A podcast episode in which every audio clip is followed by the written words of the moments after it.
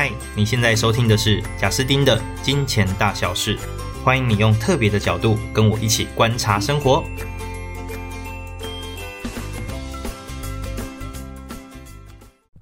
嗨，大家好，欢迎来到金钱大小事。今天我们要聊的议题叫做传承资产。哎，白话来说就是我们要如何把这辈子努力累积的一些财富留给我们的下一代。那这个方式要对，要健康，才会给他们帮助嘛。那所以我自己在聊这个议题的时候呢，其实跟不少朋友去讨论过，那也有一些方向。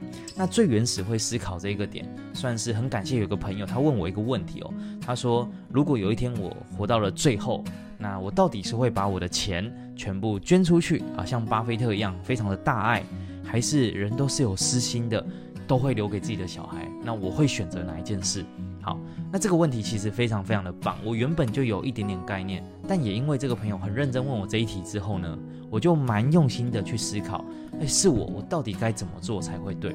那通常我在思考一件事情要怎么做的时候，我都会想办法试着去抓看看到底原则是什么。因为原则如果抓对的话，那就算里面的细节我没有做的那么好，也没有问题啊。因为原则是对的，方向就是对的。但如果原则错了，方向错了，那细节。听的再好，其实都不会真正对整件事情有正面的帮助。好，那我如何思考原则怎么来？我通常会先看负面例子。我很喜欢马云说的一句话，哎，虽然马云现在不知道在哪了。呃，马云他之前说过，他说成功的方法百百种，有机缘哦，有他的人设背景，有太多运气，但失败的路没几条，就好几种失败的原因，大概都归因于那几个重点。就那些没有做好，基本上就会失败。所以我一样哦，在思考这个问题的时候，我就从那我来看看继承上最失败的大概是什么样子。那我们周围其实一定都找得到哦。那我这里就直接出卖我的亲戚了。我有一个亲戚呢，大概今年五十五岁左右。那他的上一辈在过世之后呢，留了将近四千万台币的资产给他。哇，四千万很可怕哎！大家知道，如果是四千万。最笨最笨的方法，你拿去买零零五六，拿高股息，那一年你就会有四 percent 左右的股利可以收。四千万的四 percent 就是一百六十万，那一个月可以花超过十万诶。更重要是本金还在长大哦，所以那个四千万还是会慢慢长大的。哇，那这样算起来，金鸡母还在变肥，而且又有金鸡蛋可以吃，不这样做就好了吗？诶，结果他竟然不是这样做。那首先呢，他过去就有投资朋友一些些钱。那拿到这一笔钱之后呢，他马上想，呃，如果是做那种最基本的什么定存股，太少了，这个额度太少，所以他选择直接拿八位数投资他朋友，因为那边给的年化报酬是十几趴。结果很幸运的，他给了不到两年吧，朋友就直接跑了，所以这一笔赔了一千多。再来是呢。他后来其实再婚了，那再婚之后，他跟他的第二任太太并没有选择工作，因为有这笔钱嘛，所以两个人也不急哦，先玩了一阵子之后呢，就开始去想要怎么样更聪明的赚钱，所以持续的在找其他的投资方法，还有做一些奇怪的生意，希望就是可以轻松一点赚钱。很可惜的，到现在五六年了，我没有看到他们所做的任何行为真的赚钱。但倒是又花了不少钱，包含这些年来的生活费都一直在吃老本，还有他们的车子买了新的，虽然不是买那种超高级的豪华跑车，但是也是一个进口的日产车，也是破百万。同时房子也做了一些装潢。好，那这些哩哩扣扣加起来呢？呃，我个人估哦，这五六年大概已经把四千万花到剩下一千五或不到了。那所以我再来就会很担心了，为什么？大家知道，其实，在没有工作的时候，你花的钱是比较多的嘛，基本上是这样哦。所以我觉得再来的这个钱，以他们现在的花费速度哦，大概会在五到十年内花完。那五到十年内花完就很危险啦。第一个，花完之后是不是要回头去赚钱？可是呢，年纪已经是六十到六十五之间，容易找吗？不容易。再加上他过去就是一个普通的上班族，他没有特别高段的技能，会让这个是呃职场上面可能会愿意 hire 他，所以这也是一个很大的问题点。那再来就是，如果真的都没有任何收入，我也不知道那一段感情关系会怎么样哦，这就不是我所能管的。可是我可以很确定的事情是，这个亲戚他到底该不该拿到那四千万？其实我心中认为不该，因为这四千万打坏了他人生的步调，在他在不够财商的状况下获得了这一笔财富，那其实是一个灾难哦。大家可以去看哦，那这些大乐透得主啊，或彩券得主，其实大部分人后面的生活没有过得很好，都反而是人生被打乱的时候，有点后面就荒腔走板，那甚至有些人还破产。好，那这个就不是我们今天要聊的议题。那因此我这边是想要讲这个故事，拉出一个原则，就是我们呢、如果是把钱哦都留在人生的最后一天才留给自己的小孩，其实我觉得这件事情不对。因为你没有办法去，看是，不要说监控啦，至少说去关注他怎么样运用，甚至没有办法给他一些指导。那如果你能留得越多，一定代表说你人生做对了很多事，你一定有很多经验智慧嘛。那一定要想办法试着把这些传承下去，而最好的传承一定是在金钱，呃，就是你还在的时候。并且你可以看着金钱如何去运用的过程，就是你直接把钱可能交他手上之后，直接去协助他做妥善的运用，这个怎么想都比人生到最后一天才去不得已的分配好太多了。那更不用说啦，社会上出现超多那种，啊、一个有钱人过世，然后他的下一代全部吵翻了，哇，兄弟全部都翻脸啊，姐妹翻脸这样，这更不是我们要的哦。好，那我们现在有没有抓住一个原则？原则一就是不要最后一天才给，好，然后再来呢？那如果今天我的预期想想的东西就是大学毕业之后，我就把就是帮他我想要给他的给他。这时候又有几个状况了。第一个状况叫做，我给他钱之后，哇，他就很撩脸的把钱都花掉了，就是吃喝玩乐这样做。那这个绝对是最不好的嘛，所以我们最不希望这件事发生。那再来呢？诶，有些人说啊、哦，这孩子好乖啊，我给他钱都存起来。其实我觉得这样也没有很乖，应该是说这样叫做不坏啦，但是这样也不聪明，因为这笔钱如果只是把把的傻傻把它存在银行，那不是有点太笨了吗？所以，我最理想的状况是，应该是哦，这个孩子他拥有多少财商的时候，我就给他多少资源，那他才能够活用这个资源，快速的再去成长他的资产。那当他成长的时候，诶，如果我还是有一些要给他的额度还没给完，我就再根据他当下的状况去给。好，那我实际上会怎么做呢？我这边讲我个人的实际方法哦，那大家可以参考。那有可能就是你有更好的意见都没有关系，欢迎可以讨论。首先呢，我有两个孩子，那我两个孩子我的做法是一样的，就是每个月三次的定期定额存五千块，在被动的指数化投资，也就是傻瓜投资法。我投的标的也很单纯，很简单，就零零五零哦，台湾五十就做这件事情，所以等于是。一个孩子一个月会有三次的五千块扣款嘛？那一个月就是扣一万五，一年就是扣十八万。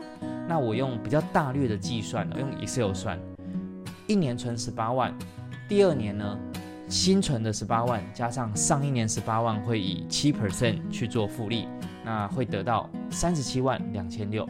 那第三年呢，我又会再存十八万，而第二年当时剩下三十七万两千六又会再乘一点零七。哦，就以七趴这样年利率在跑，所以简单来说，我就是每一年存十八万啦。那只是我实际的存法是每个月分三次的定期定额五千。那这个过程当中呢，我投的标的就是台湾五十，那我预化它的报酬可能就是七 percent 左右。我 Excel 一拉，这个完全不难哦，大家可以上网直接去找什么复利计算表，都会教你怎么看。二十年之后，因为我每一年存这十八万，然后再被动投资，二十年之后。大概会有七百三十七万九千多哦的钱会在我孩子的户头当中，可是就如同我说的，我并不会直接把这个钱给他，因为给他这个钱他根本不知道如何花。说真的哦，我自己二十岁的时候，如果你给我七百多万，我可能也不知道该怎么办。以我当时的财商就是 handle 不了，所以我也只能把它存银行，我也不敢做其他事。好，所以我个人的想法是这样的。在可能十八岁后或二十岁之后，我的孩子只要他能够创造五千块的被动收入，那我就会把等值的资产拨给他。那请问这五千块的被动收入怎么创造？诶，方法有很多，有可能是他非常认真的赚钱，提高他的单位所得之后，就是他可能从就是打工，然后变家教，然后变成教几个学生一起，啊，有可能。总之他就是认真赚钱之后，他也拿去买就是比较稳健的被动投资，所以他创造他的被动收入，这是一个方法。那也有可能哦，他当我不知道那个时候还有没有包租公啦，有可能呢，他去当二房东，然后去创造被动收入，会有他任何的其他方法去做一件实业，而这个实业也会创造被动收入，哦，这我不知道。总之，他得想方法。那当然过程中我都会想尽办法给予指导，但这个指导绝对不会是当下给他钱。可是呢，如果当我的孩子有办法创造五千块被动收入的时候，我就会把户头里面。